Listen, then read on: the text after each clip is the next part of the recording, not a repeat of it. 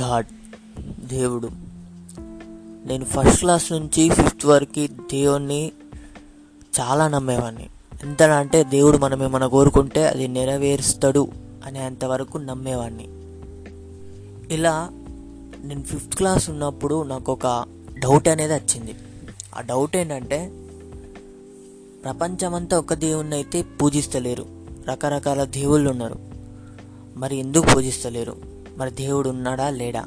అని ఒక డౌట్ తోటి అప్పటి నుండి నేను దేవుణ్ణి నమ్మడం మానేశాను. ఈ జనరేషన్ చూసుకుంటే ఇప్పుడు అన్ని దేశాలు దేవుళ్ళని నమ్ముతలేవు. దేవుళ్ళని వదిలేస్తున్నాయి. కొన్ని దేశాలు. కానీ నమ్మేటి దేశాలు కొన్ని ఉన్నాయి. ఎగ్జాంపుల్గా తీసుకుందాం. మన దేశమే. భారతదేశం. మన దేశంలో వెళ్ళని కొన్ని కోట్ల కోట్ల రూపాయలు మన తిరుపతి హుండీలో వెళ్తున్నాయి అంటే అర్థం చేసుకోండి. మన దేశంలో ఎంతమంది దేవుళ్ళని నమ్ముతారంటే. ఈ దేవుళ్ళు అనేది మన పూర్వకాలంలో ఎవరో సృష్టించిన ఒక నమ్మకం. ఆ నమ్మకాన్ని దేవుడు అని చెప్పి ఇప్పుడు దాన్ని ఒక బిజినెస్ లాగా వాడుతున్నారు. దేవుని వల్ల మనకి ఎన్ని నష్టాలు తెలుసా? దేవుని వల్ల మనకు మన దేశంలో క్రైమ్ రేట్ పెరుగుతుంది.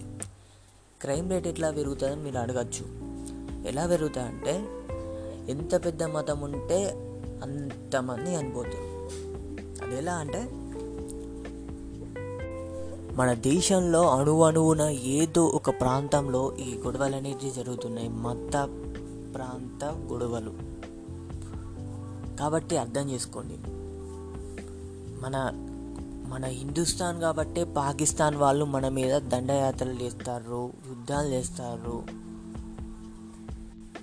దేవుని వల్ల దొంగ బాబాలు పుడతారు. కొన్ని కోట్లు సంపాదిస్తారు దొంగ బాబాలు.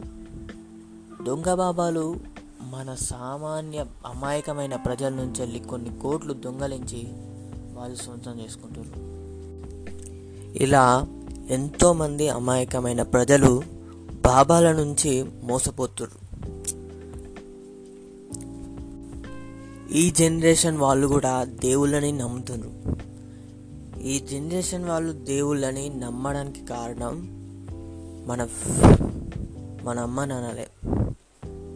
అమ్మ నాన్నలు దేవుళ్ళు ఉన్నారు వాళ్ళు ఉన్నారు దేవుళ్ళు ఉన్నారు. దేవుని నమ్మాలి దేవుడిని మొక్కుకోవాలి పూజలు చేయాలి అరిష్టం ఇరిష్టం అని మనల్ని చెప్తూ దేవుణ్ణి నమ్మేటట్టు చేస్తారు. కొన్ని కొన్ని గ్రామాల్లోనైతే ఏదైనా జబ్బు చేసినా కానీ జ్వరం వచ్చినా ఏదైనా కానీ పక్క ఊర్లకు డాక్టర్ల దగ్గరికి తీసుకెళ్ళకుండా అదే పక్కన ఊళ్ళున్న ఒక గురూజీ దగ్గరకో ఒక మంత్ర మంత్రగానికో అని వాళ్ళ దగ్గరికి తీసుకెళ్తారు. దీనివల్ల వాళ్ళ ఆరోగ్యం సరికాకుండా నాశనం అయిపోతుంది కాబట్టి మన జనరేషన్ వాళ్ళం కూడా దేవుళ్ళని నమ్మకుండా ఉందాం.